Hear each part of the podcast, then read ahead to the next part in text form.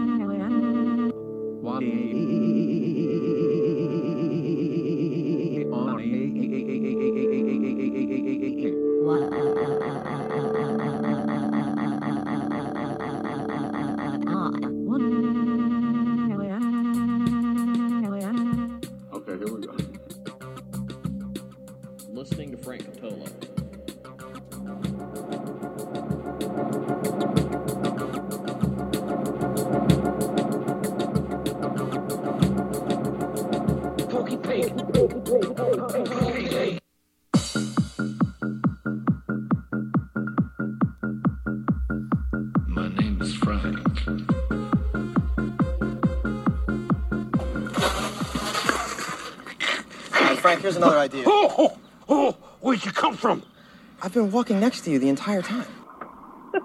Frank! Frank! Where are you? Finally, he went back, and I walked by the table, and I said, How are you, Don? Nice to see you. He said, Can't you see I'm eating, Frank? What are you doing? Frank, what the hell are you doing? Hello, hello, hello. I'm Frank, remember? The results say that you, Frank, are absolutely not my father but my father is a close relative, most likely one of your brothers. Dad has brothers? And you know, I, I think I met the one that sells smoked sausage and razor blades out of the trunk of his car. My name is Frank. an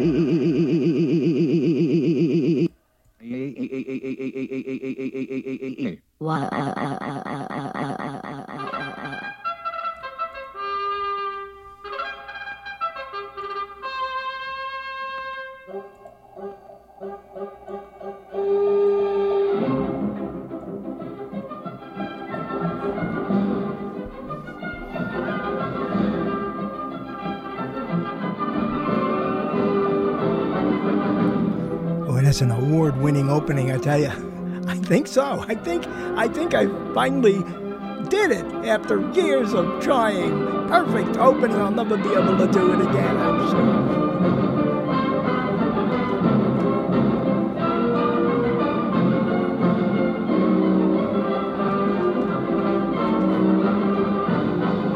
Just another reason why I'm the bard of broadcasting. I dare anybody to start off any kind of broadcasting show as I just did. Even come close. They can't do it, they won't do it, I do it, and I'm the only one who does it.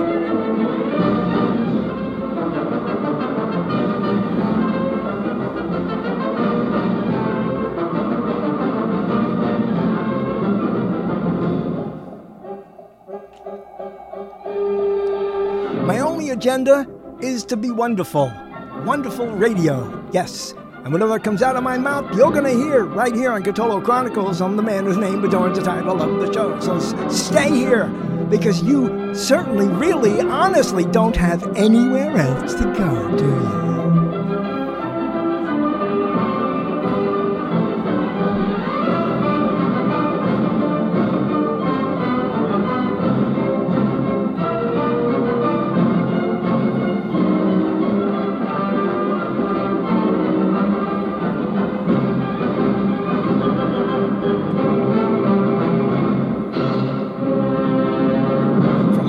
To ice cap from Hamlet to City from Othello and into every bordello. Cooking, I'm telling you, cooking, buzzed. So I'm walking along the Champs Elysees in uh, Paris, and it's crowded. I don't know if it's always crowded. I only walked a few times on Champs Elysees, and I'm walking along the Champs Elysees. and I say that? I remember. I remember uh, being in a taxi coming from the airport to uh, the city proper. And there was a wonderful French guy. I don't know, Jean Paul. Of course, how many Jean Pauls on there? I start looking for a Jean Paul. Excuse me, uh, is this the French operator? I'd like to speak to Jean Paul. Eh, okay. And I said, I was joking, only half joking. I had to make it into a joke because I did not know how to pronounce Champs Elysees. Because let's face it, you can't do it phonetically. Of course, you can do it phonetically, and I did just to make them laugh. The French were not easy to make laugh. Now, it, it must maybe it's my sense of humor. Uh, after all, you know they loved Jerry Lewis for years, and uh, I mean all the time, not just in spicks and specks and little pieces where he was brilliant, but you know all the time. So, what happened uh, is I said, and I, I, you know, let's admit I was I was tired. I was worn down. And that's what reminds me of how I feel right now worn down. Got to be buzzed as I was later on on coffee and no sleep. Uh, and uh, I said, "Well, look, Jean Paul, look, we're at the we're at the Champs Elysees," and he cracked up. Champs Elysees, Delises. however, I said it. I said it phonetically looking at the sign? How do you get Sean Zelazé out of Champs Delises? no, I don't know. Oh, but I said that. I'm going to be hitting myself a lot. and I'm telling you, my, my return just hit me. Uh, but um, I'm walking along the Champs Elysees, maybe a day later, two days later, who knows?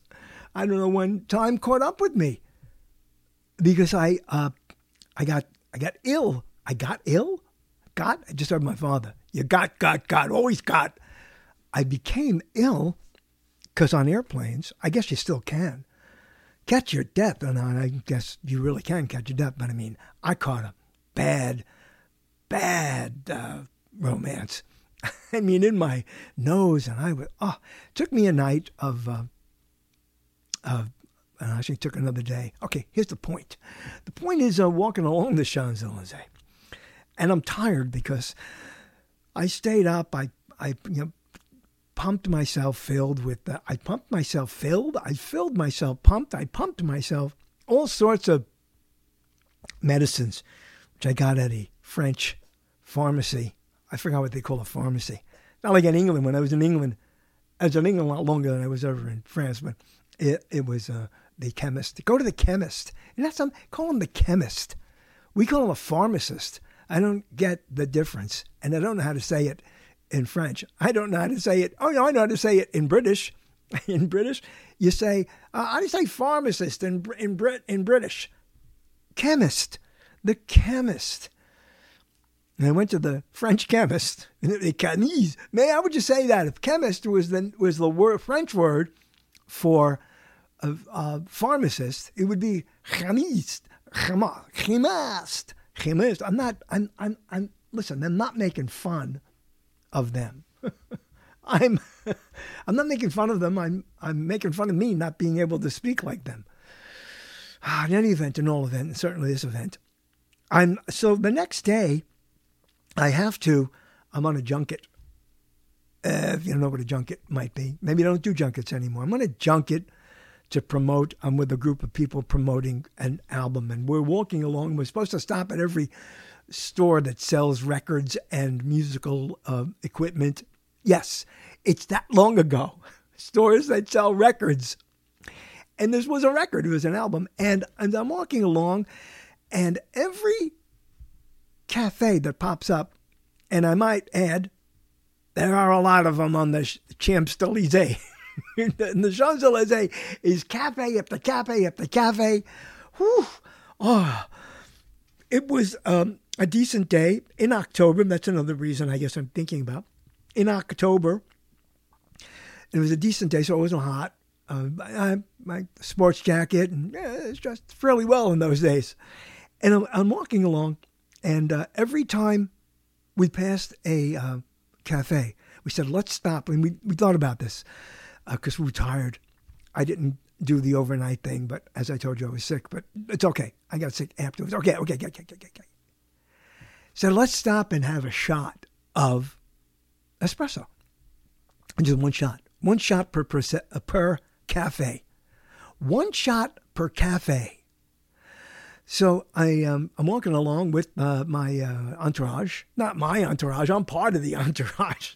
I don't have an entourage. I never had an entourage. And that I know how to say. How do you say entourage? Now that, that's funny because I do not say entourage. It would be entourage. Entourage. I was with my entourage, or I was a part of an entourage, entourage. We stop, and they they used to. And again, I don't know what goes on there now. I'm just saying the tradition and uh, pace of uh, you know urban pace must be the same, even though lots of you know technology has changed and there's a lot of different things. But okay, but. Uh, uh, the waiters just come right over, you know, and Mezzi, and you know, just and we just go cafe and uh, you know make a swirl with a finger, and he knows okay, so everybody gets a cafe, one shot, the espresso is sold in were sold in small cups, uh, just the way you see it in uh, in Italy when uh, you see these uh, shows. I don't see them much in, in France. I don't see them in French movies, the cafe that when they show, but they show it in my movies, in, in the Italian movies. You see it in the Godfather, Godfather Two, Godfather Three when they're drinking, and you're supposed to just uh, put some um, uh, sugar in it and they like sugar cube, cubes. That's Italy. But anyway, they, they give you your shot in a little glass. Um, I'm not a glass, it's a cup. It's a cup, but it's a mini cup. And you're supposed to just go, whoop, just, you know, down. You don't sit and sip it. You just go, take it down like this. Hey, wait, I got coffee right here. So. Ah, okay. Okay, we leave the paper. At that time, Franks were uh, Frank's. My name is Frank. Frank's. Well, I guess that's the same thing, right? Well, they didn't change money. probably there's probably bills out there. You know, ten francs, twenty francs. I don't even know where they start, but there's probably bills that are francs out there that uh, have the date. You know, they've been going around and circulating since I was there a long time ago. So, and then you move on. We moved on. So I want, but when we said that, we thought we would uh, stop, you know, every once in a while. But whoa, the Champs Elysees is long, and there are were use past tense. There were many, many, many, many, many, many cafes. It's almost like in one every other store, right? The storefront. And, and they were all outside. We didn't go into any cafes. Even in October, they're outside, eating and drinking outside and uh, we were buzzed. Like I, I, it's amazing. Now, also in those days, I smoked, and so did everyone else in the entourage. Not my entourage. That I was part of the entourage. Everybody smoked, and well, you know, there were one or two who didn't. Anyway, it was France anyway. You know, I mean, they're smoking on the under in the underground. They're smoking. They, they were smoking like in England. They were smoking on the in the subways. They called the underground, right? Uh, what they call it in uh, France? I forgot. Uh, called something else. But so we were so buzzed, and it was the day after I had pumped medicine into me What a, what a weird. I don't think I ever felt like that again. Then again, maybe I did, but I didn't associate it with France. My name is Frank Cotolo, man whose name adorns the title of the show, and a couple of things I was going to do and may still do on this particular show as we enter October, autumn. It is my my favorite. Uh, uh, what? season. It's a season for God's sake. It's a verb. It's a. It's an adjective. It's a verb. It's not a verb. It's a it's a noun. Like an autumn, a, a person, a place, or a thing. And there are uh, girls named um, Autumn, females, and there are uh, people who identify as you know. Uh, anyway, let's not get into that. The uh, the other thing that I, I want to uh, say, I mean, I'm going to get into lists again. I, there's a couple of lists I want to get into, and we're just going to go through that and go and tell you a few things now about now and uh, you know other stuff. Uh, and and one thing which is not good news, uh, I don't know. Uh, I don't think it's my age. I don't think it's the time or whatever because I know I have had uh, dire sensations of my mortality in the past and close calls with the end of life, as they call it, as they call it. And um, in the past and uh, now, but uh, watching people, not watching people, learning of, and sometimes watching, I don't know, but you know, people of my around my generation who are passing for one reason or another while I dodge bullets, as they say. And a lot of us dodge bullets. I mean, there's plenty of people fine and well, but um, I just don't expect certain people. And this doesn't go for, you know, close friends and stuff because that that's different. Everybody has family and friends. That's uh, close. Uh, it's always going to be terrible. Uh, no matter what, you like them, you don't like them, uh, you care, whatever. It's always going to be to outlive somebody. Almost most people, I think. I don't know if they did a psychological study on this, but I'll bet you uh, that a lot of people uh, experience some kind of guilt when someone else dies, even if had nothing to do with it. But we hear of all these things, and uh, I hear of all these things. I certainly make note of them. Uh, there was a study, I've mentioned this in the past when I've talked about modern, I don't know if they do this anymore either. Where have I been? I've been, you know where I've been? I've been in isolation, I think, for, you know, uh, few people walk in and out of this, uh, this realm where I, um, my abode, abode. Oh, my abode. That's like my abode. But I did want to mention this uh, because I, I just it hit me so it hit me so weird. So weird. But um, I don't know if you ever saw or heard or uh, were a member of the audience of the uh, Imus Imus Don Imus.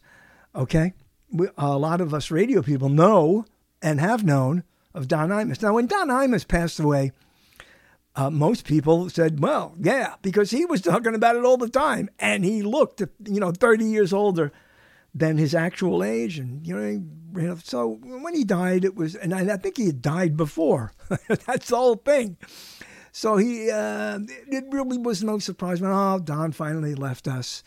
And that is the way that went. But uh, when I worked uh, at uh, um, WNBC, as they wanted you to say it. I don't know if you've ever seen the uh, Private Parts movie there with the Howard Stern. WNBC. Um, when I worked at NBC, when they uh, uh, started their uh, Dream Team, I didn't live in New York any any longer, but I I went. I didn't do it like every night, but I I worked there for a while and uh, had an office in that uh, big building. What is that? What is the NBC building? Again? Yeah, 40 Rock. 40 Rock? 30 Rock? I don't know what number rock. It's one of the rocks. Uh, and, you know, somewhere that uh, you know, went as a kid. Okay. Uh, and I uh, met and knew some of the people in the entourage of the the Dream Team. Now, the Dream Team consisted of Don Imus, Soupy Sales. Do I remember Soupy Sales? Soupy Sales, uh, Howard Stern, Wolfman Jack. I don't know if I missed one, but one, two, three, four. Were there five? I don't know. Anyway, that was the dream team. NBC came up with this big thing, and you know they're spending all this money, and this was, uh, and I uh, casually knew the guy who was kind of not kind of like the other guy uh, for Don Imus. One of the guys on his panel was always there, kind of like I was when uh, working for uh, when when Wolf was on the air. So you're like this, not really a sidekick, uh, but, uh, and his name was uh, Bernard McGuirk. And I, I was, and I was that name. Oh, yeah, McGuirk. Who knew? Who knew a McGuirk? like me, Bernard was from New York. He was from the Bronx. I'm from Brooklyn, Bronx, up, and he, unlike me, um, was not much of a liberal. What I'm trying to say is that uh, McGuirk and I, Bernard and I, did not, uh, we're not of the same ilk in a certain way because he just stayed in New York. He wound up with the Don Imus, who was at NBC and then over on television, radio, or whatever it is. And they finally wound up at ABC because WABC, ABC, they didn't do it like that either, still has turned into a conservative AM station, as all AM stations have con, uh, have turned into, um, and talk radio. So, and talk radio is always uh, conservative uh, based, uh, or I don't know if they don't even know what they call their uh, format. I don't know. It's uh, talk. They just say talk. Well, Bernard, and you know, Don Imus was. What he was half and half, you know, whatever. But Bernard turned turned uh, the conservative corner, and uh, when Don passed and his whole entourage left, and is it Bernie?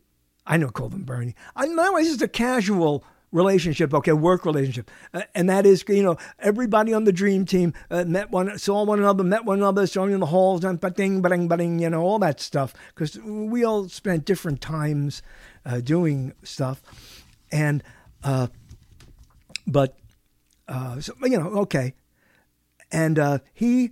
he was a funny guy. I don't know if you ever saw him. He used to do this. he's an Irish, I believe, that's McGuirk, I think, is Irish, one side the Irish, but a Bronx conservative, because there's, there's a lot of conservatives in New York City. A lot of people don't know this. I grew up with, you know, uh, uh, well, you know, we had Republican mayors, more Republican mayors and Republican uh, governors in New York. Yeah, New York's big, and the city itself would get some Democratic uh, because it was, you know, mixed and diverse and always a bit more progressive than the uh, upstate, out of state, uh, not out of state, upstate. Yeah, oops, excuse me, upstate. No, I have not been drinking. Yes, I've been drinking. I've been drinking coffee like this. Yeah. Mm. I haven't even gotten around to say why I'm pumped in it, but but I, I don't want to mention this. And then last night, a good friend of mine, Lou Monaco, who writes sports, sports, and is a New York conservative, but he writes sports. So he doesn't do editorials unless you talk with him, and then you know you might get some uh, might get some of that angst. Uh, and I read a tweet, and the tweet says uh, R.I.P. Uh, Bernard McGuirk, and I went what? I met so many people do you know know Bernie and McGuirk. I guess they don't know him, and of course he really became local when the Imus thing fell apart as a national broadcaster. He went uh, good thing ABC kept him, and he worked, and he did morning uh, stuff. And funny guy, sharp guy, uh, an, an ex, you know conservative. Yeah. Not uncomfortable. This is a guy, you know, I could go out and have fun with him. But I was, uh, uh, I was just shocked to see that. So I started tweeting around. I went to I went to WABC Uh, Twitter, I went, I'm looking all, I'm looking everywhere. I couldn't find anything. Now, uh, just on Twitter, I wasn't looking everywhere. Eventually, I went to Google later that night, put in his name and hit news, and then found out that he passed away. And I went, what? Now, immediately, when you, when you don't expect someone you've had any contact with at all and and that's you know working contact. You don't expect uh, them uh, to just uh, die. That's, you know, it's part of your tribe. Although I mean, he's younger than I am, but still, and uh, uh, you know, it's all. Uh, of course, it can happen. it's like you know what. People die in their 60s, early 60s, 50s. I got news for you. People die when they're not killed, and people die in their teens and in their singles, whatever. That's what is that? Childhood? Okay. Uh, so I read it, and there it was uh, Bernard McGuirk, 64, uh, prostate cancer. Now, something like that happens, I immediately think, how many people do I know died of? And then, you know, my mind, my little guys in my file cabinet of my subconscious, they, they go to, they, they, they that's, them running to the files. Yeah. And they run to the file and they open the, you open the files. Oh, we have it right here. You know, and then they then they go ah, ah, ah, hit through this. They head through this saloon doors to my consciousness, and I start learning, remembering that is. They remind me of people I know who died of various types of cancer, uh, and uh, I know of a lot of types of cancer. Both my parents died of cancer, and I've outlived them both, and I hope to put their death uh, ages together and, and even live out and live out a long. I say, you know, I just why? Because uh, you like life? Yeah, I like life. As much as I could complain about it, as much as it treats me, it doesn't treat me. I love those things. How's life treating you? How's life treating me? Life they now they're saying life. Do they mean you know? I mean all the people who are living and or the or style. What do they mean? Uh, they don't mean anything. They just mean how are you? But they can't say it. They got ways of saying it. Uh, but I always my point here about McGuirk about uh, Bernie is uh, is that I'm I'm sorry. Uh, I'm always sorry for for everyone. I don't like to hear about death. I'm not a, one of the people who like death. I don't know who does. Well, I guess uh, coroners do, and they make their living. There's a wonderful play which became a movie, uh, and and uh, called uh, "Death Takes a Holiday," and that's exactly what it's about. Death personified into a person wants to know what's going on with life on earth. How come these people die? He's in charge. Of course, it's a he. He's in charge of who dies. I got a big book, and you know, as if fate works itself into some kind of con- controlled manner. I don't know schedule, and death decides to take off for a couple of days. And when death takes off, Mr. Death takes off, what do you think happens? Bingo! No one dies. All of a sudden, everyone lives.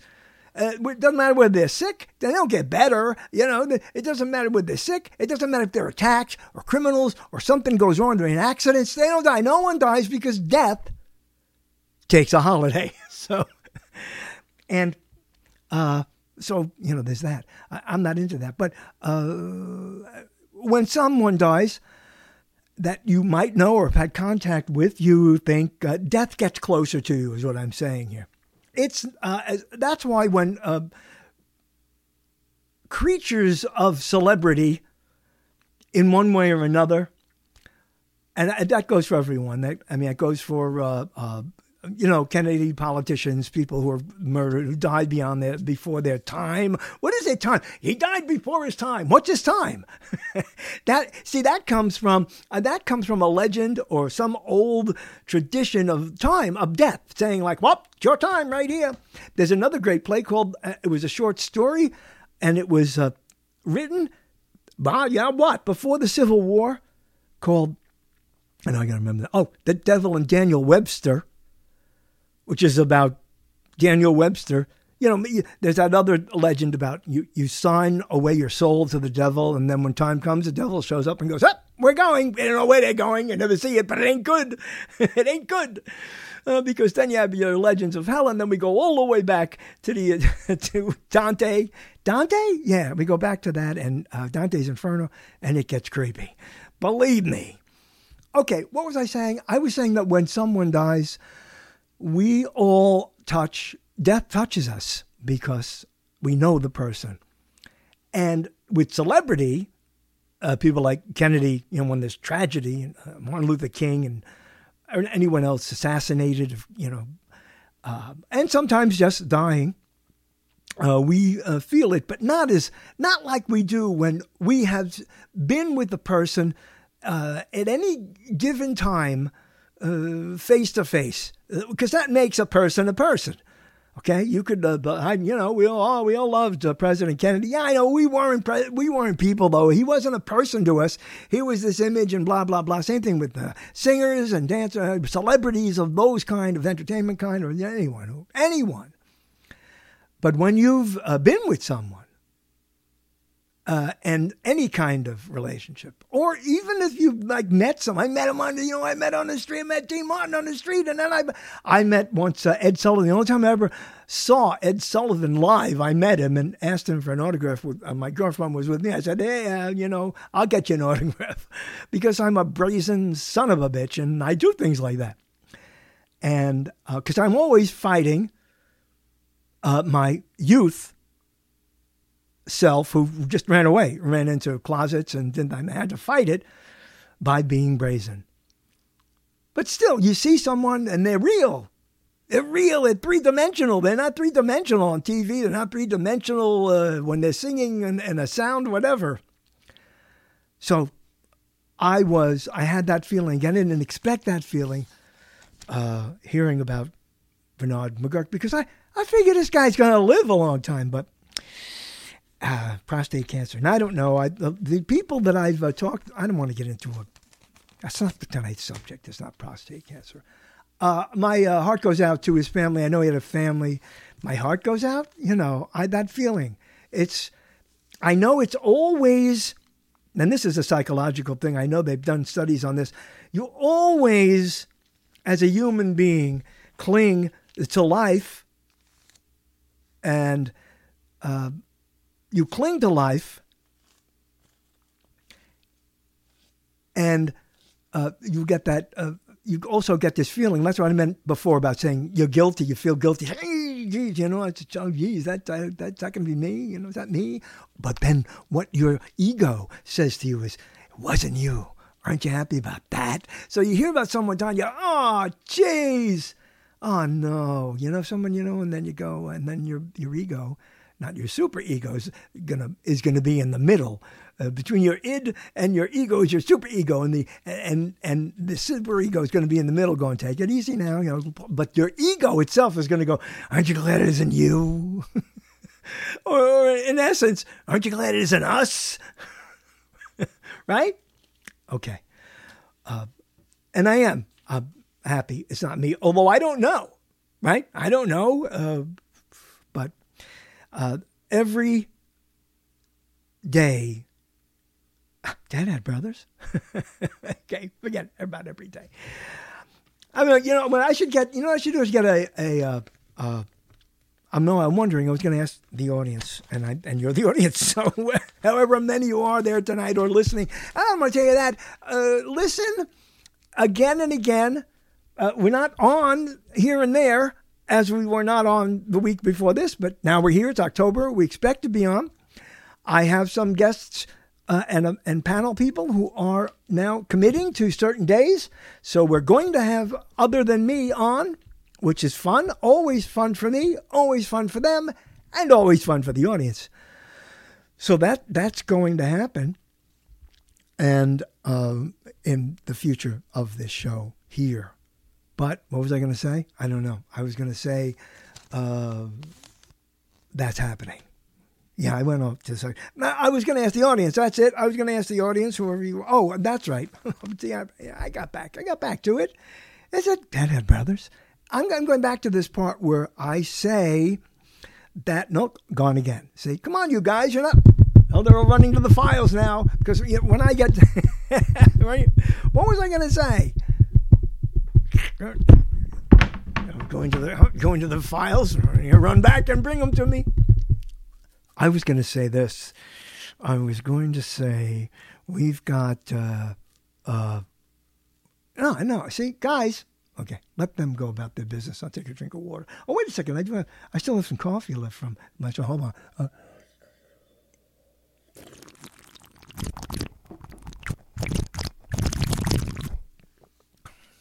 I was going to say juicedtalk.com. Still active, still putting into the archives shows that we record live. Everybody records that show live, but then it turns out to be there. And also, True Talk Radio, five days a week, sometime. Check it out, truetalkradio.com. And anywhere else, because it always something else is always popping up somewhere, and uh, nothing I can do about it. But that's okay. That's part of it. So that's where you can hear ones you might have missed or what have you. Or ones you want to hear again. Oh, when you want to hear again? He said, like when he was uh, what? when he was a cartoon character. Speaking of cartoon characters, I was thinking. I was thinking, would it be? Would it be good? I didn't answer it. Wouldn't? Would not it be good? Which wouldn't means would not it be good if I had a sidekick? But I don't want to formulate this show. Then it becomes a program. I don't want it to be a program. I want it to be a show. Yeah. Oh, the heat is leaving and the chill, that early winter chill, comes in autumn. And uh, a sidekick. I, I don't know why. I'm look. I'm doing so many things at once. You know, in one day. But that's not today. Was not one of those work days where I could say to you, uh, you know, oh, I'm tired because my eyes are tired. My, you know, wasn't one of those sit down days. Today was one of the days I take out. I don't know, maybe once a year it happens. Uh, I have this wonderful little refrigerator. There are now two in my home because my son has one because he lives here now, and I have the other one. And uh, the one that I have does not have a, a freezer that defrosts itself. I, I don't know, even know how that works. Again, another thing I don't know how it works. But I do know that my freezer, which is small, of course, this is a small refrigerator, I know that it develops the ice uh, all over it. There's plenty of things you could put in there, the freezer, but the ice uh, builds up in anything that does not defrost itself, is not self defrosting, in other words. So, what happens eventually is there's so much ice in there, and that there's, there's this little place you could squeeze something in, like, you know, a couple of slices of ham or salami or something. You could, sli- and then, you know, they're not packaged. Or, and besides, who freezes salami? I ask you. but, uh, and then it's no good because you can't put anything in it. So I have to go through this process, which is a good process. I, and I made it even better uh, to, uh, today because I wasn't going to do it today, but I had my reasons why today would be a good day, and so I did and it's still up there. There's still two clumps of ice that are uh, clinging uh, to the freezer, which is a compartment clinging uh, that will fall. Uh, and I will be able to just take out the big chunks. It'll be wonderful. But it also means that I have to uh, wash. I get to, I got to clean the kitchen floor because a lot of water. When I'm doing this and it's melting, it's a lot of melting going on. And there's hot water, which I have a process of putting uh, hot water so that it steams on the shelf right before the freezer. So it steams, well, that, that steam heat goes up and it, it um, melts of course, I turned it off. I took the plug out, and it melts the ice. I don't know how else to do it. But I thought of something. I love when I just love when this stuff happens to me, and it does happen to me. I get these ideas on how to do something, and as you know, I don't know how anything works, but I do know how to operate certain things, and so do you. And you don't know how anything works either. So let's, uh, and you want to hear that show, go to juicetalk.com. And I don't know, I don't know how it works or what, whatever the title. Listen to that show and you will agree with me that you don't know how anything works. But I'm knowing how to defrost this thing manually because I have no like it doesn't defrost itself. I and I don't know how a machine does that anyway. Um, but I do know I figured out how I am going to melt that ice so that I can use it again, and it will accumulate ice again. But today, uh, this time, I said, you know what? I'm not just going to put a large, uh, well, I don't know what that would be, pan, pan. Let's call it a pan. you know, you cook things in it. I put a pan on the shelf right underneath the huge ice that has developed there. And the steam goes up, and I have to keep doing it. Of course, uh, it gets uh, cold, and it melts. It melts on there, and uh, it gets and the steam stops. So I have to keep heating up water and bringing it over there and replacing it. And water gets on the floor and the things. And that's okay though because I get a chance to wash my kitchen floor. There are plenty of chances to do it otherwise, but I don't do it. And this is what comes from living alone or with your son, I don't know, whoever. And uh, I just don't do it. And it doesn't bother me I do it, but, uh, but every once in a while I go, I got to do it because now it's affecting me uh, to, uh, you know, a, uh, to an extreme. But here's what I did. I want to tell you this because I'm so excited about it. I took rags and – I did the same thing I'd always do. I heat up the water, a lot of water till it's boiling, and then I take it the pot and I put it in the pan, put the pan underneath the freezer. So that, and it, you know, it's uh, in right there near the ice. So that's going to melt because I've taken the plug out, of course. But here's what I thought: I get some rags. If I put the rags, if I if I soak the rags with steaming hot water, boiling water. And I put the rags inside because I told you there's a little crevice, and there, where the ice is exposed, in the crevice, and then around where the ice is exposed. Plus, plus, I put the pan in, and the steam comes up. If I did that, I'm going to cut this job in half. I still have to clean the uh, the floor. But I found something that, that is great. Uh, and I, I know, uh, and it's I could do a whole show on this stuff called Crud Killer. That's with K's. Crud Killer. I, I could tell you because every once in a while I find a product that they never advertised, and it's just terrific, and I use it. I've told you about a few of them, and I am not uh, against telling you without being paid to tell you that there's an item I use that works for me, and you'll never see it on TV. Why? Because it's not a dot com, I guess. Oh, that was an a. That was one of those things that old people say. No, it's a you know it's an analog thing. It's a spray. It's called Crud Killer with K's. Crud Killer. Oh, we had a lot of fun about with that around the house. But so uh, now I got the crud killer. So while the water goes on the floor, as opposed to um, taking a day out just to wash the floor, as the water is going to go on the floor, you're going to take the got to dry the water off anyway because it's going to you know, go come from the melted ice. I can't control that.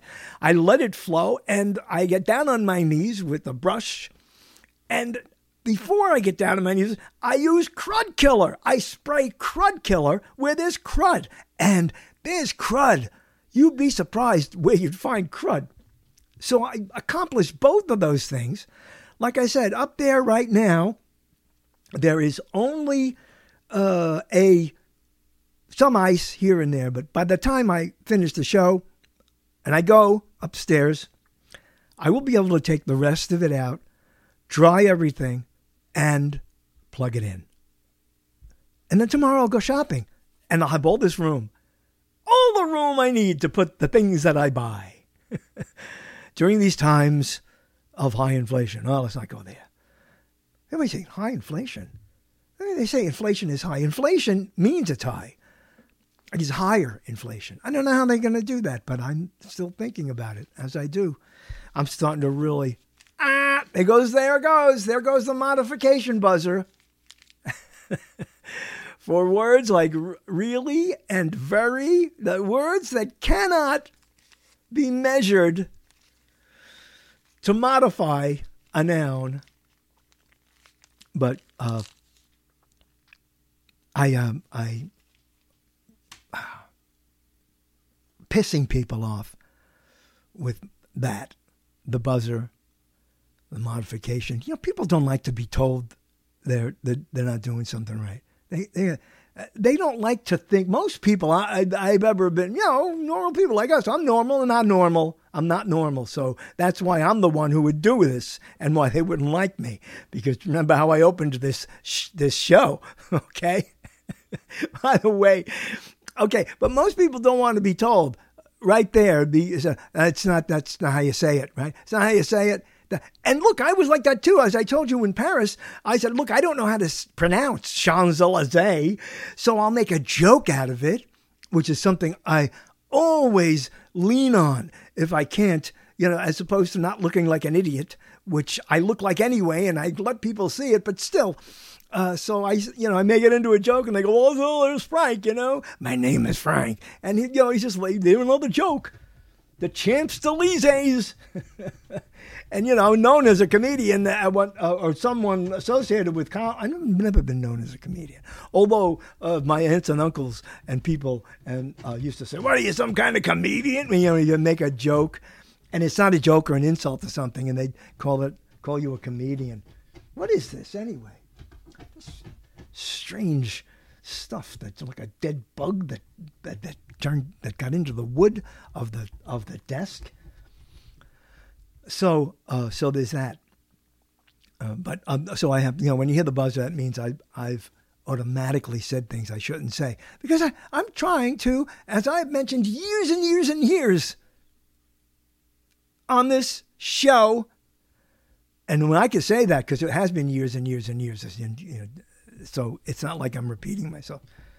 You just say years, and then you don't know how many years, because it's years, but it's plural and a volume. Could mean 20, could be 30, unless you make it specific. That's different. It's not like the word very. I'm going to do a show on very. But people don't like to hear that they've said something and it's uh, misleading. The syntax is bad. Let me tell you one great story uh, where, where it was terrific. All right? I, I don't know if I told you this but I because I can't possibly remember over these years every story I've told, but that's okay. You get different audiences, different people listening. Anyway, I went to one of these seminars. Uh, I don't know. You ever get these? You get these things in the mail, and uh, people. It's obviously from a company or a man or a woman trying to sell something or get services, trying to sell their services or or give you new windows or you know or a uh, of uh, of big things with, uh, with bathrooms uh, where I live. Uh, really, uh, really, I could say that just as a thing. Really, I didn't modify it. I use the word really as it should be used. But now, don't get pissed at me. The thing is that commercials about bathrooms. Okay, so these seminars, and they say we'll give you a wonderful lunch sandwich or nice, or they have a spread out and if you just come and listen, you don't have to buy anything, you don't have to sign anything. Just come on by, we'll give you, and then listen to us and what we have to say. All right, so, and they're always, you know, hawkers, and most, not most of the time. I've never gone to one that wasn't a sham in essence. Uh, if it was good, uh, you know, if it's good, people can still screw it up if they join up or get the service or whatever. But anyway, afterwards, I sat with the guy who gave it. And, you know, I didn't buy anything. I only went there. I didn't care about his services. I cared about the sandwich that they were serving because they kept saying, this is what we're gonna want wonderful lunch sandwich with this, and they they really wanted to, you know, uh, suck you in. Uh, with a sandwich. And the way they described it, it sounded good enough to go to this thing and sit there. So I went. And afterwards, he was talking uh, after his uh, spiel, schmiel, spiel. I think it's spiel, spiel. I don't know if it has an H or a H or a C. That's what they, the way they talked it, the way they talked it, the way they said it in Brooklyn. Spiel, his spiel, but I think it's spiel, S P I E L. Anyway, uh, I'm talking with him, and he says, "This is something like this," but it used this term. He said, "Well, I was in Albany." where I met my wife in Albany. And I said, What were you doing there? He said, Well, I was in Albany for uh, doing school. I said, What were you doing there with your wife? I said, well, I wasn't with my wife. That's where I met my wife. So she was already your wife? I said, And then you met her? So you hadn't known her? Was she a mail order bride or something? And he looked at me like, What is this guy talking about? And he looked at me like, You should know what I meant. And there we go. There are the five words that get everybody out of that predicament. You know what I mean. And I said, No, you said your wife, you met your wife there. But she wasn't your wife, right? You, are you saying you met her and then eventually this is the woman who became your wife? And he goes, Yeah. I said, Well, you didn't. And this guy, I appreciated this guy because he went, Ah, I see. Yes. He said, Yes, I did not meet my wife there because right that's that's just syntax that that doesn't have to do with the very and the really and the false modif- uh, the, the the yeah they're false modifications but and people say that all the time they say you know i i met my wife you didn't meet your wife because she wasn't your wife but he gave in now he said yeah you know and then what did he do he went i don't think i'm going to be able to sell my shit to this guy because every word I say. And then he's thinking in his mind, I know he's, I know, I can't read minds. I'm not a mind reader, but I know he's thinking about stuff that uh, he uh, could, he, that he said earlier. Because, oh, geez, what I say. But most people do understand. I just won't, I can't stand it. Like Popeye.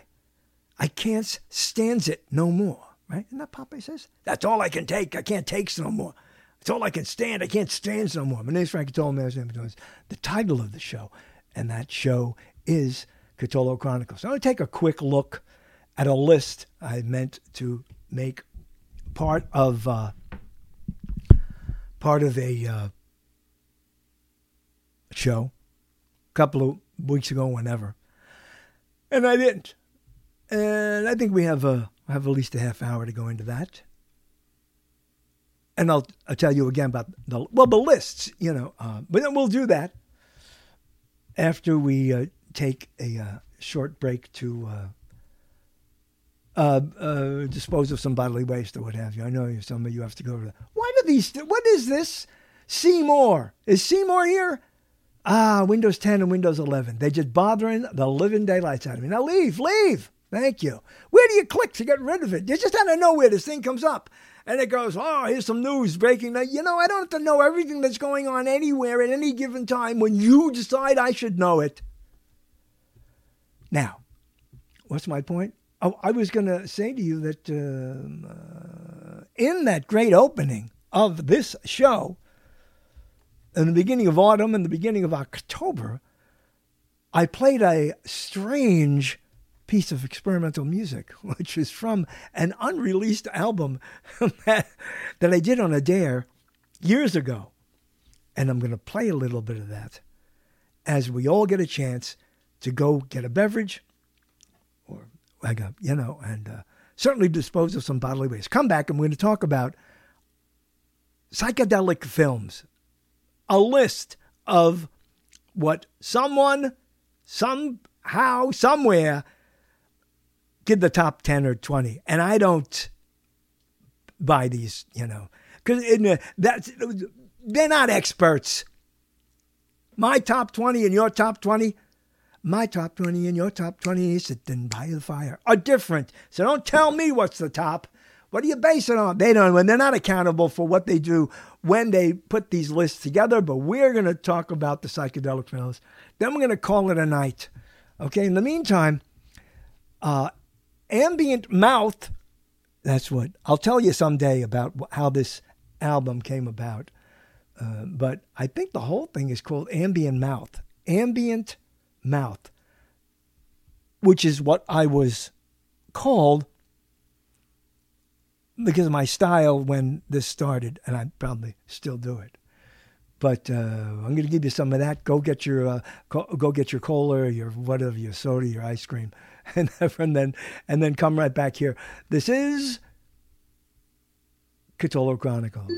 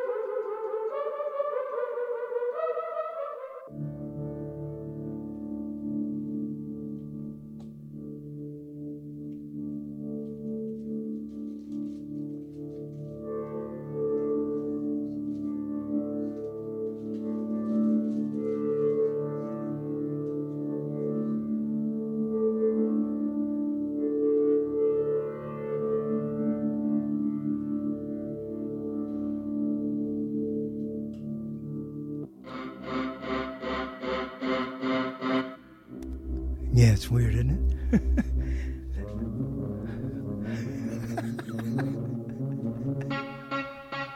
okay, that was that track, by the way, uh, goes uh, five minutes and 23 seconds. That was fun doing it, but uh, there was no way to release it. Even though there are people out there who do like this experimental music with with uh, Moogs and uh, uh, moderators or whatever they're called. Uh, and yet, I don't know. We're going to look at this again. Um, there's a now you know uh, I'm not going to tell you because I, am not uh, uh, I'm not going to tell you where this comes from, but I will tell you that it comes from. I, I like that. I'm not going to tell you where this comes from, but I'm going to tell you where it comes from. It's a digital magazine that does all these, many of these. I mean, they're not. There's there's plenty of these uh, lists, and we did a, a list uh, before. Uh, this is uh, two people. I'm not even going to tell you their names because if I say something negative about them, somebody's going to write and go, hey, but I, I just want to say that I do these lists because I mean I talk about these lists, but as I do, I can't help but tell tell you that uh, these people are not experts. This is a, uh, uh, they're not saying these are the 20 greatest psychedelic films. This is of all time, okay? Of all, you know, they, they just, this is the internet working at its worst with, with lists and information. I mean, says who, right? This is one of those things. Says who? Uh, so it's not a, you don't vote on it, you don't what have you. And these people who are writing in this magazine are not experts. They may know a lot more than you do about films, no less, uh, and people and music, but, and let me tell you something, they get things incorrect. And this is another reason why I jump on them. Yeah, okay, I do that because I don't like that. Uh, so I'm not going to mention their names, though. Uh, I, I do once in a while, but I'm not going to because now I know. I you know when I started uh, uh, mentioning uh, mentioning people who write things, you know, I want to give them the credit that they deserve. Uh, but you know if they something. Uh, but here's a list: the 20 best psychedelic films of all time. Now it starts with 20 and it goes down. I'm I'm not going to spend. I don't think I'll spend a lot of time talking about these. About these, talking about these. You know what I just did? Talking about these. it's like WNBC. But I am. Uh, wait, let me get rid of this here. And then make this uh, shorter, and I'll give you what I think, and you'll know what you think if you saw these movies or whatever. Uh, and this is of all time. So, uh, of all time. The 20 best psychedelic films of all time, according to these people, starts at number 20, The Red Shoes. The Red Shoes, 1948. I may have seen this. I don't know. A ballerina is torn between her love of dance and her love of a composer in this British classic. I am going to read some of it verbatim because they make qualifications and they usually don't write well as far as I'm concerned. so there. Um, let me, uh, all right. So that's uh, the, um, with her instructor testing her commitment to her craft against her romance. The dilemma begins, brings a heavy emotional burden. Okay, I don't know this as a psych- psychedelic film. I don't even know this as a psychedelic film, no less of all time. This is number 20 let's also see what they missed because you know we get we get through them all. I don't, and it doesn't say here now. Here, these are the best. Now, if it says this is the best list, that means it's going from uh, best, worst to best, uh, right? These are the best. So the one that's number one is the best of the best, and then two, right? So it is in some kind of order. Okay, the red shoes, utilizes a fantastical style. Fantastical? A fantastical style in its infamous dance sequences to express meaning. Uh, the director says when the girl is dancing, she feels she is a bird, a flower, a cloud. When the spotlight hits her, she feels she is alone. That's the big thing that makes this number 20 the red shoes. Uh, number 19, a 2019 movie called Midsommar. Uh, I did see this recently and was very, ah, okay, went off, see? I was disappointed in it. Um, and I got reasons, but that's, you know, why this makes, uh, what I'm saying is this again, why does this make one of the best? Because they know more than I do? No, no, no. It's opinion. A grieving young woman travels to Sweden with her emotionally unavailable partner and some friends. They plan to study a summer festival celebrated by a cult, and there are nightmarish results. This is not a psychedelic film. See, already, I think we look up psychedelic, and this is the 20 best psychedelic films of all time. And I'm telling you that the first two are not psychedelic. They might have scenes that take you into some kind of a mindset, but no. Midsommar, 2019. no, shouldn't be on the list. And I'm just making those sounds because it's not on my list. Okay. Uh, Son of the White Mare, 1981. Uh, I can't. I can't say. Here we go again with uh, another language. I'm not. Faherlophia. There, I said it. I phonetically. Faherlophia. A horse goddess a horse goddess, gives birth to three powerful brothers. After growing up separately, they reunite to save three princesses from three evil dragons in the underworld. Not psychedelic. Again. Now, I could say that without having seen it. Surreal and trippy imagery. Okay. Uh, that makes it like, okay. I mean, I'll buy it. If they want to categorize it and I haven't seen it like that, fine communicates this film's mythical tones as the characters defy laws of physics through movement. Okay, fine. Son of the White Mare, 18. Requiem for a Dream. Now, dream movies uh, are only, uh, you know, if they're about dreams, Psychedelic, I don't get it. Psychedelic. Because dreams are, you know, Dada-esque in their own way, and they're also psychological messages. So I'm not crazy about using, let's see what this says. Requiem for a Dream. This is by uh, Darren Aronofsky, the year 2000. Three Utes. Utes? Did you say Utes? Utes? Utes? Utes? Did you say Utes? Fred Gwynne in uh, bad invitation, but that was his line. Talking to Joe Pesci. Utes? Did you say Utes? Three Utes, because he's a guy from Brooklyn. Okay. Three youths plan to get rich from selling drugs, but their own addictions pose problems. This already sounds like a comedy. One of their mothers, Ellen Burstyn, one of their mothers? Wait a second. These guys have more than one mother? Wait, one of their mothers, one of the mothers of, the, oh boy, here we go. That's where I met my wife, isn't it? Are experimental and abstract in visual composition, yet the aftermath is tragically bitter. Images of dilated pupils and accelerating bloodstream are used alongside distorted sounds of empty. I don't know why. Requiem for a Dream. I don't know it anyway. Bliss, Joe Begos. Is that how he pronounces his name, or is it Begaw? 2019. this is of all time, and and and yet, do we go? 1948 is as far back as we for as far back. No, use it far in that case. Okay, fine.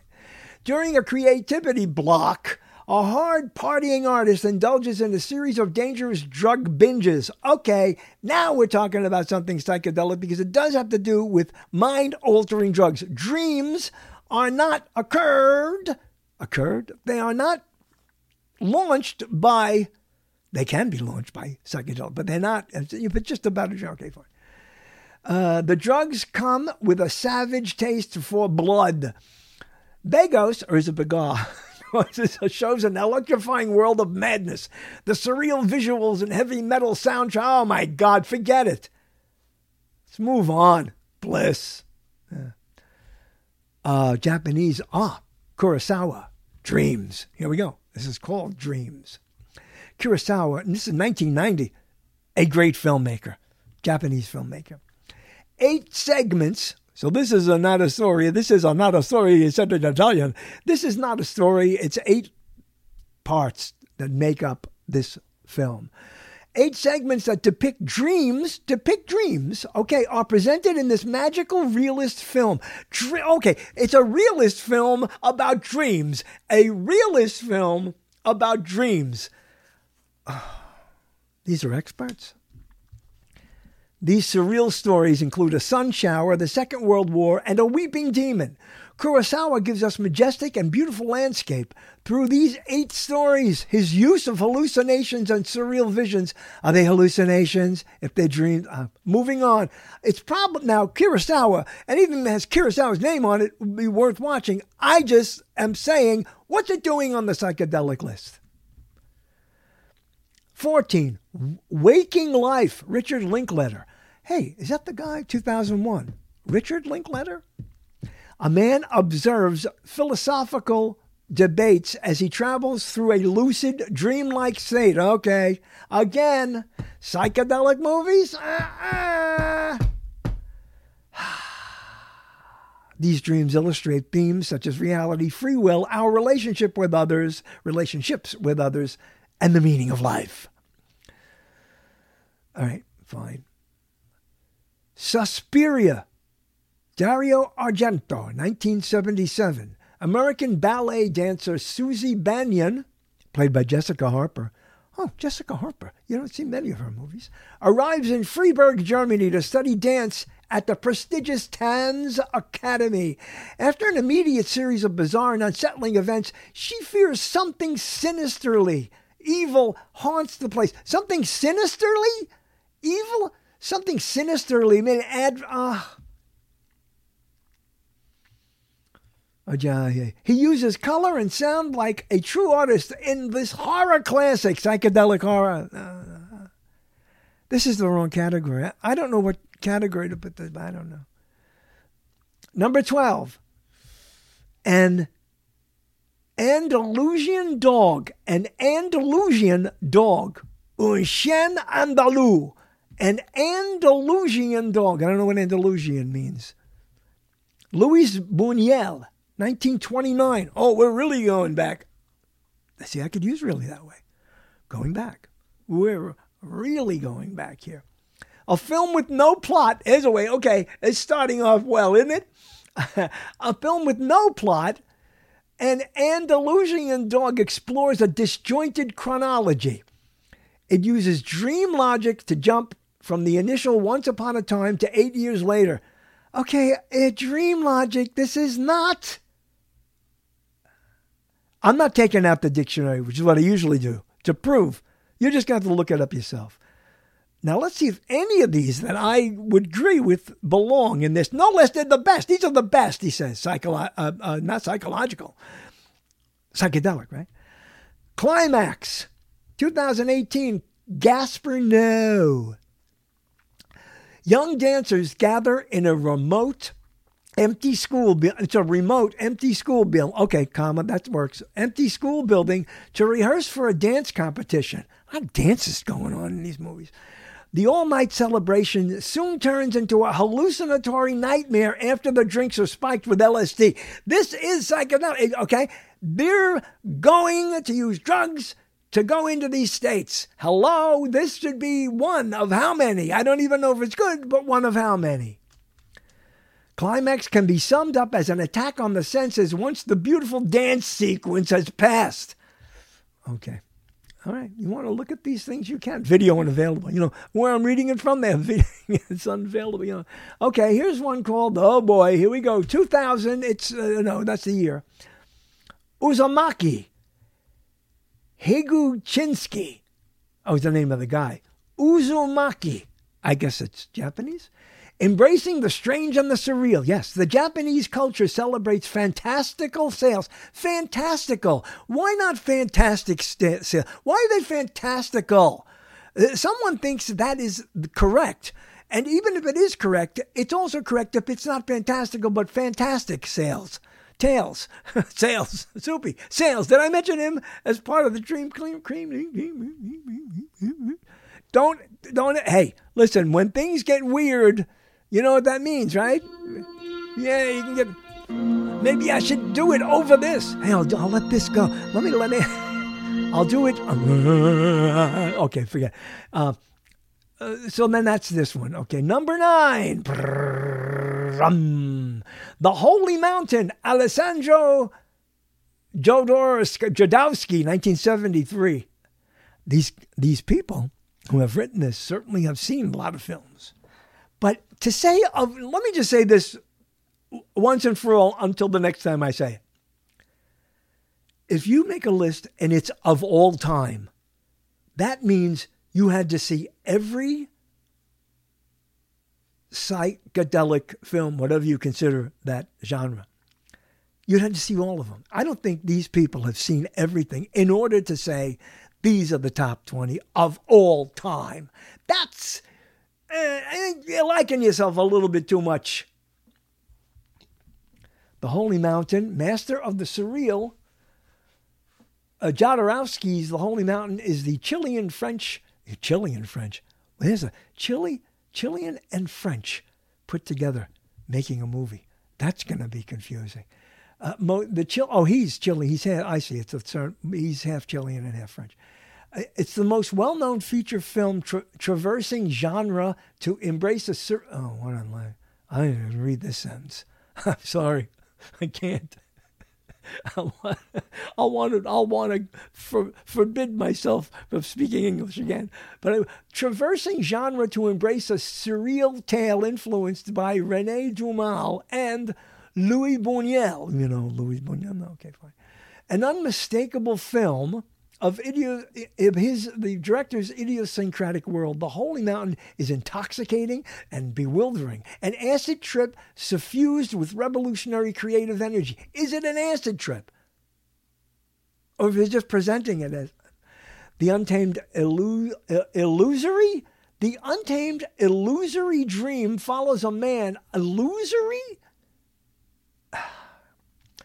He's leading a Christ figure to a mountain of immortal wise men in a colorful, kaleidoscopic journey. It's colorful, kaleidoscopic. If it's a kaleidoscopic journey, it has to have it colorful. Yeah, it's like it's a colorful. It's not a black and white kaleidoscope. Heavens, you should use a black and white kaleidoscope. There's nothing psychedelic about that. Move on. Number eight, Pink Floyd, The Wall. Do we have to go into this? You know, there are people who love Pink Floyd. I'm not one of them, and they, they're to think this should be, this will be number one, man. I don't, I don't mean to make fun of you. I'm just not, uh, I just, you know, to me, it's just pre- pretentious. But the movie, which I haven't seen, I've seen, so far I haven't seen any of these, reestablishing the band's connection with their true fans. Uh oh, listen to this. He's going to use the word whilst. This immediately, this immediately disqualifies these people writing about these movies. Whilst, whilst. I don't want to get into it. I don't want to tell you. Whilst is wrong. You do not write the word whilst. You do not speak Shakespearean when you're writing English, even though Shakespeare was English. Oh, what I have to go through. Oh reestablishing the band's connection with their true fans while excavating into their own identity simultaneously. Oh, he got tired of reading. so Alan Parker's Pink Floyd the Wall is a treat for the retinas, a feature length thrill of animated psychedelia and live action drama. Thank you very much. We'll move on. Number seven, Godfrey Reggio, 1982's Koyana Scott's Oh boy, Cayenne is quasi Koyan is squats. No, Koyan is I don't know how to pronounce this. The first edition of his trilogy is visual poetry at its finest, a striking reflection that is contextualized. Contextualized. Ladies and gentlemen, let's say it together. Listeners, contextualized within the constructs. It's context contextualized within the constructs, contextualized within the construct, contextualized. It's contextualized, contextualized within the constructs, contextualized it, of modernity. Modernity. Here comes another one. I, I, I, I. This is what goes on in my head when I read things. I, I. You know, I like, like an old disturbed English teacher. Is that what you're thinking? No, it's not. It just bothers me to read this stuff when a sentence should be just right. Uh, this also one of my problems with the internet, which is you know how people write. Now I'm not going to want to see the movie at all. It does something to do with it's like does it does it wait produced by Francis Ford Coppola you know what he's looking at. He's just looking at. By the way, Francis Ford Coppola has just put up. This is news to you. I get one hundred million dollars of his own money now. That means he's. I don't know if it's his money. It's money he's gotten from a lot of people. He probably put another mortgage on his winery. I don't know what other money he makes. It's not my business. Megalopolis is a movie that he's making. Megalopolis about all I know is this New York City is destroyed under some circumstance that you will accept as the premise of this film. I don't know if it's the premise, like the beginning, the part, the launching. And it has to be rebuilt. And more than that, I do not know. And there's a bunch of people signing up. They all want to be in that movie. He's 84. God bless him. I say that even though there's nothing religious involved. Francis Ford Coppola. So let's uh, see what he's going to do with this. $100 million to make this one. For all we know, that's not a lot. But a lot of people want the money in it. So maybe if you look at Megalopolis, look up that. Maybe there's some way you want to send 10, 20 bucks, help him out, make it. you know, he could, hey, 100 million and $20 he could, to make sure he stays on budget anyway, this uh, he liked this. He produced it, so I guess he came up with some money or people who had it. The director stated the film. He stated. Now state that. He said. He said. I don't actually get that. I mean, I, you know, actually, I act the, I speak, I speak the way, I speak with the. Uh, uh, the, the sensation or the emotion that I, you know. Okay. Thank you. All right.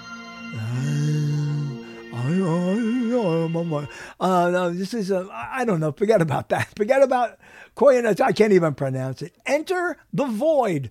Gaspar no, no, it's not no. See, it's N-O-E. Noe. Is it Noe?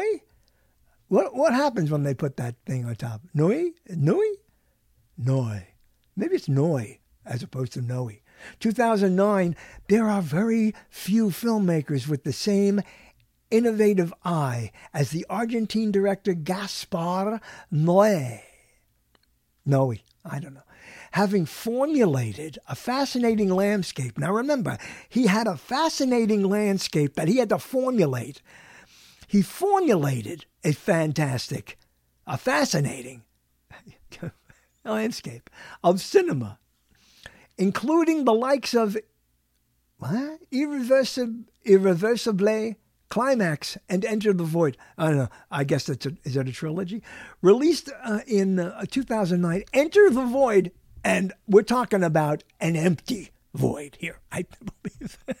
Are we? We're talking about an empty void. Enter the Void remains one of the most mind-bending psychological brain twisters ever made. Mind-bending psychological brain twisters. Again, not psychedelic uh, telling the story of an American drug dealer killed in a drug deal who begins to observe his past life and seek resurrection.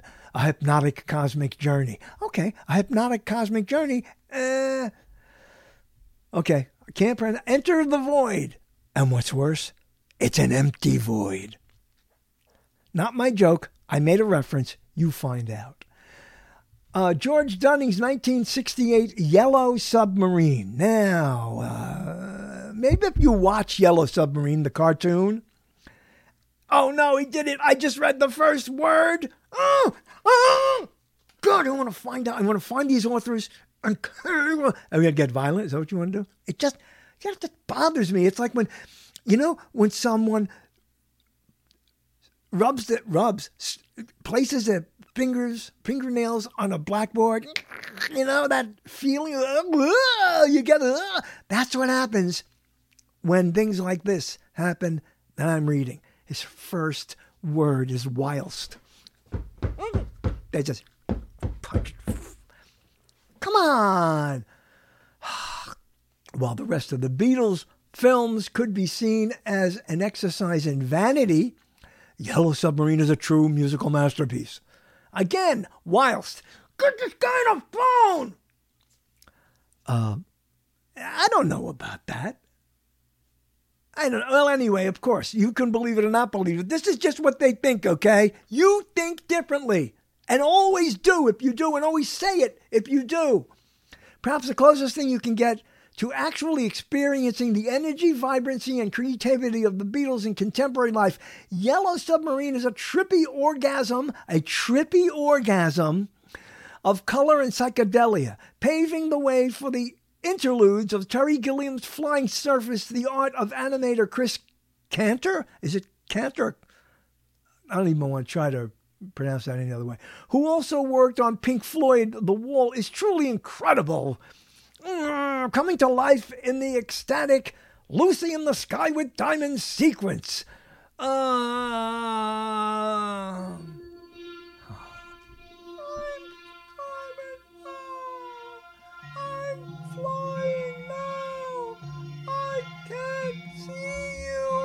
I can't see you. Uh, number four. Tells the Iron Tell Sewell the Iron Man. Shinya Tsukamoto, 1989. A filmmaker highly admired by the great Quentin Tarantino. Oh, excuse me. Are we in the presence of the great Quentin Tarantino? The man who. Ah, the great and multi derivative. Can I say derivative? Multi derivative? Can I say? And whilst All right. I want everybody who's listening and, and likes film and loves film and wants to know more about it. And I don't get a penny out of this. at all. But Mark Cousins is somebody you can buy his, I don't know, eight CD history of film and watch it. And I, you will know more than any of these fellas and gals and people, just people who write this stuff. Believe me. Mark Cousins' presentation of the history of film is marvelous. And it says so much about history and the derivative factor. Yes, the influence of those before. Influence, by the way, from the beginning of the history of film, which is, you know, this is contemporary compared to the history of the Crusades or something, you know, right? So uh, you learn influence, the difference between influence and copy. There's a difference between influence, reimagining something that was done before, or just downright stealing it. He doesn't make any judgments about it, but he shows how one generation is watching something thinking it's so original and creative when in fact it's just ripped off. And it's okay. That's a compliment or what have you. But, uh, you know, so when I see this stuff, the great Quentin Tarantino, five lashes for you, the great, come on. Oh, well. Maybe, maybe I should stop ever. No, I can't. I do this because I do this. No one else does this. I'm moving on here now. What is this? The Iron Man? I don't know. Belladonna of Sadness. Another Yamamoto. 1973. Belladonna of Sadness. I like the title. Ichai Yamamoto's psychedelic animated masterpiece takes us on a grueling journey using the animated medium. Oh, he already told us it's an animated masterpiece. So now he's telling us that. So, oh my goodness, he uses the animated medium in an animated masterpiece? Wow, it's brilliant. That's almost as great as Quentin Tarantino. Portray some of the most heinous acts now. Eh, most heinous. Most heinous. So there's uh, uh, most, there's the least heinous. when it's heinous, uh, I don't know if I can stay on the air anymore doing this. Right? And don't you get angry like that about stuff? Just stuff. I don't care if you don't get angry about what I get angry about, but come on. Told through stunning visual spectacles, Belladonna of Sadness is a beautiful meditation on mysticism. Uh, how about a chaotic med- how about a chaotic uh, meditation? Is there such a thing? Uh, thereby curating a subversive and paradoxical experience. Whoa, those words. Wait a second. Maybe they sound better, those words, behind this told through stunning visual spectacles, Belladonna of Sadness is a beautiful meditation on mysticism, telling the story of a female peasant who is subjected to physical and emotional torture, but gains agency over her destiny by utilizing the power of witchcraft.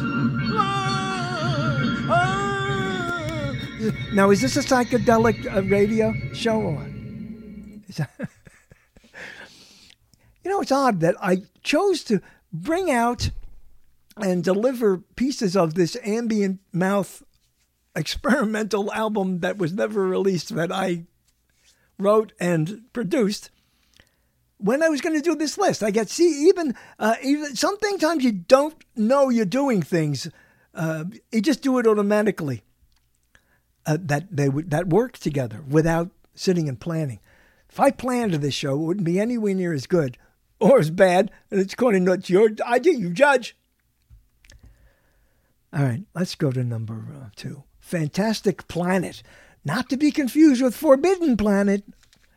1973, crafted from the mind of the iconic French animator René Laloux. Lelou. It says so many different low.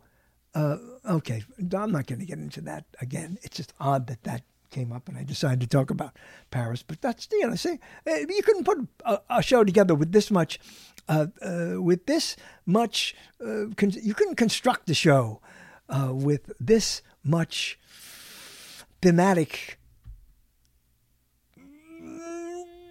Thematic theme. How about a thematic theme? All right, let's go back to Fantastic Planet and forget that sentence. See, I know enough to throw it away whilst I am thinking and not thinking like the great. Did I mention the great Quentin Tarantino? That's the funniest. Hey, anybody who wants to buy this album, maybe I'll start selling this album again. I don't know. There's, I don't know how many tracks there are, but I'll put them together and put it on a CD if you want it. Send me uh, postage, and I'll you know take me I don't know seventy five bucks. Uh, fcotolo at yahoo.com if you have PayPal. Uh, when am I at PayPal? Yeah, fcotolo, I guess it's that. Or just uh, email me, fcotolo at yahoo.com. Say, I want to buy one of those. I'll tell you how to pay for it. Ambient Mouth. I am, Shelly, I got a product now. It's it's not psychedelic. It's weird stuff. It's not psychedelic because I wasn't uh, on drugs when I did it. And so it's not a product of drugs. There are other things I have, but okay, let's move on. Um, okay, uh, the uh, French animator René Laloux, Fantastic Planet, has inspired the world of music and experimental film since its release in 1973. It has, let me get this straight, it's inspired the world of music and experimental film, I guess, when they're together, since its release in 1973 as the jewel. It has inspired the world as the jewel in the director's crown alongside such films as Time Masters and Gandahar. Well, that sentence doesn't make any sense, so let's just move on. That's the second one. An allegory, and it's a fantastic planet, is an allegory of human rights and racism. Laloux's film is a classic science fiction, a classic of science fiction, depicting a faraway planet where strange blue giants rule and humanoid rebels are repressed. Blue giants rule and humanoid rebels are repressed. So you could do a uh, maybe do it like Anthony Newley. See, hey, maybe that could be my my uh, my cartoon sidekick. Hello, he comes up, he shows up. Oh, Anthony's here. Hello. Oh, got a, got a song for us today. It's one about blue giants rule. Soundtrack, blending psychedelic funk and jazz. He turns into. I guess you'd have to do it with his one of his songs to get the inflection. We're not going to make that a a thing. He's not going to have a cartoon sidekick. So don't expect one next time this show is on or the next time you listen to it. And now, let's have a drum roll. It's a bad drum, it's a finger roll. the number one psychedelic film, the 20 psychedelic best of all time, according to these guys, gals, I don't know, whoever they are, is so? It sounds like something you'd say. Uh, I think I got uh, I got something wrong with my leg. How so? How so? No. I guess it's it's uh, Obayashi, 1977, of all time now. 1977, the best of all time, took place in 1977. Means he's seen everyone. She's seen this writer. These writers have seen Hausu. It's H A U S U.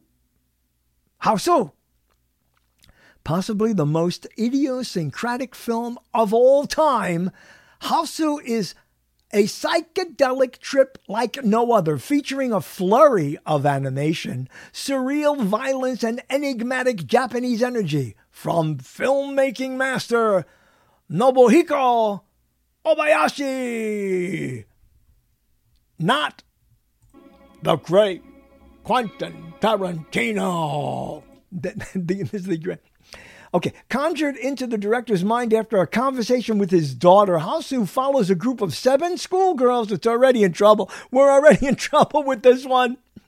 It follows a group of seven schoolgirls who travel to one of their aunt's country homes that turns out to possess an ancient evil. Okay, it's a horror film. It's psychedelic. Okay? For lovers of Japanese culture, the and particularly their surreal sense of humor, Hausu is an absolute must. Possessing a bizarre energy that is in equal parts unnerving and hilarious, suffusing his world with a mix of vivid hand-drawn animation, hand-drawn animation. Oh, go okay, because there is uh, there's okay, there's other kind. It's 3D, okay, and surreal cinematic choices. Hausu takes the viewer on a dance of phantasmagorical absurdity. Phantasmagorical absurdity. It's, it's worse than just, if it's just absurd. Forget it. You forget it. You got to find. Uh, subscribe to our newsletter. No, it's not going to happen. I it out. It's most popular? What's this? Now I don't know what that's all about. It's a whole nother list here. Okay, there you go. That's the number one. So we did get through all of them. And and we got through this. So here's what I'll do. Oh, is it on? There you go. My name is Frank Cotolo, the man whose name adjoins the title of the show. This is Cotolo Chronicles. You can get this show and listen to it. Maybe you already have, and you're listening to me say it now as we're on Thursday nights at SRN Media Works Live. You can listen to it and any number of other, not a lot anymore. I don't know. You look it up. But we are on TrueTalkRadio.com and a lot of great stuff going on there. And I'm going to go on um, Howie's show soon again and be a guest. I'm going to bring this with me. You want this? Anybody want this album? I will send it to you for five dollars. That's just so that I could, you know, I'll, put it in a CD case and uh, I'll send it to you. Can't download it. I don't have it. It's nowhere. It exists. I did it on a bet. We'll tell you that story some other time. And here's Frank Cotolo, the man whose name adorns the title of the show.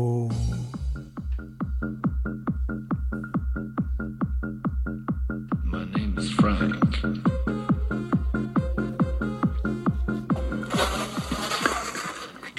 Hey, Frank, here's another idea. Oh, oh, oh, where'd you come from? I've been walking next to you the entire time.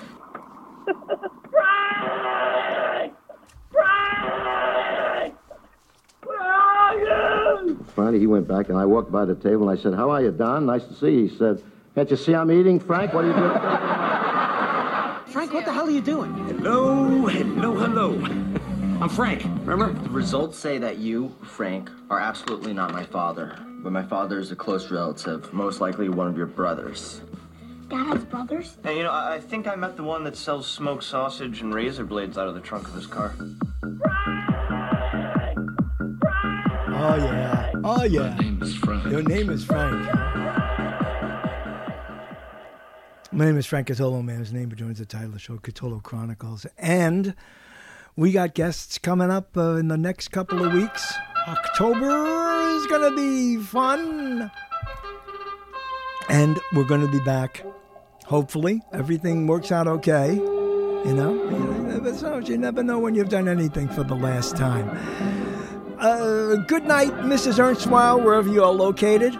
Catherine, get in touch. Don't be lost. Don't be lost. You don't need to be lost. Come on back, Catherine. Um, and again, go buy my books. Amazon, blurb.com, lulu.com. Thank you for those who have been and continue to. And until the next time we meet, it's me, Frank Cotolo. fcotolo at yahoo.com where you can write to me anything you want. I don't care. At Frank Cotolo is my Twitter handle. to handle.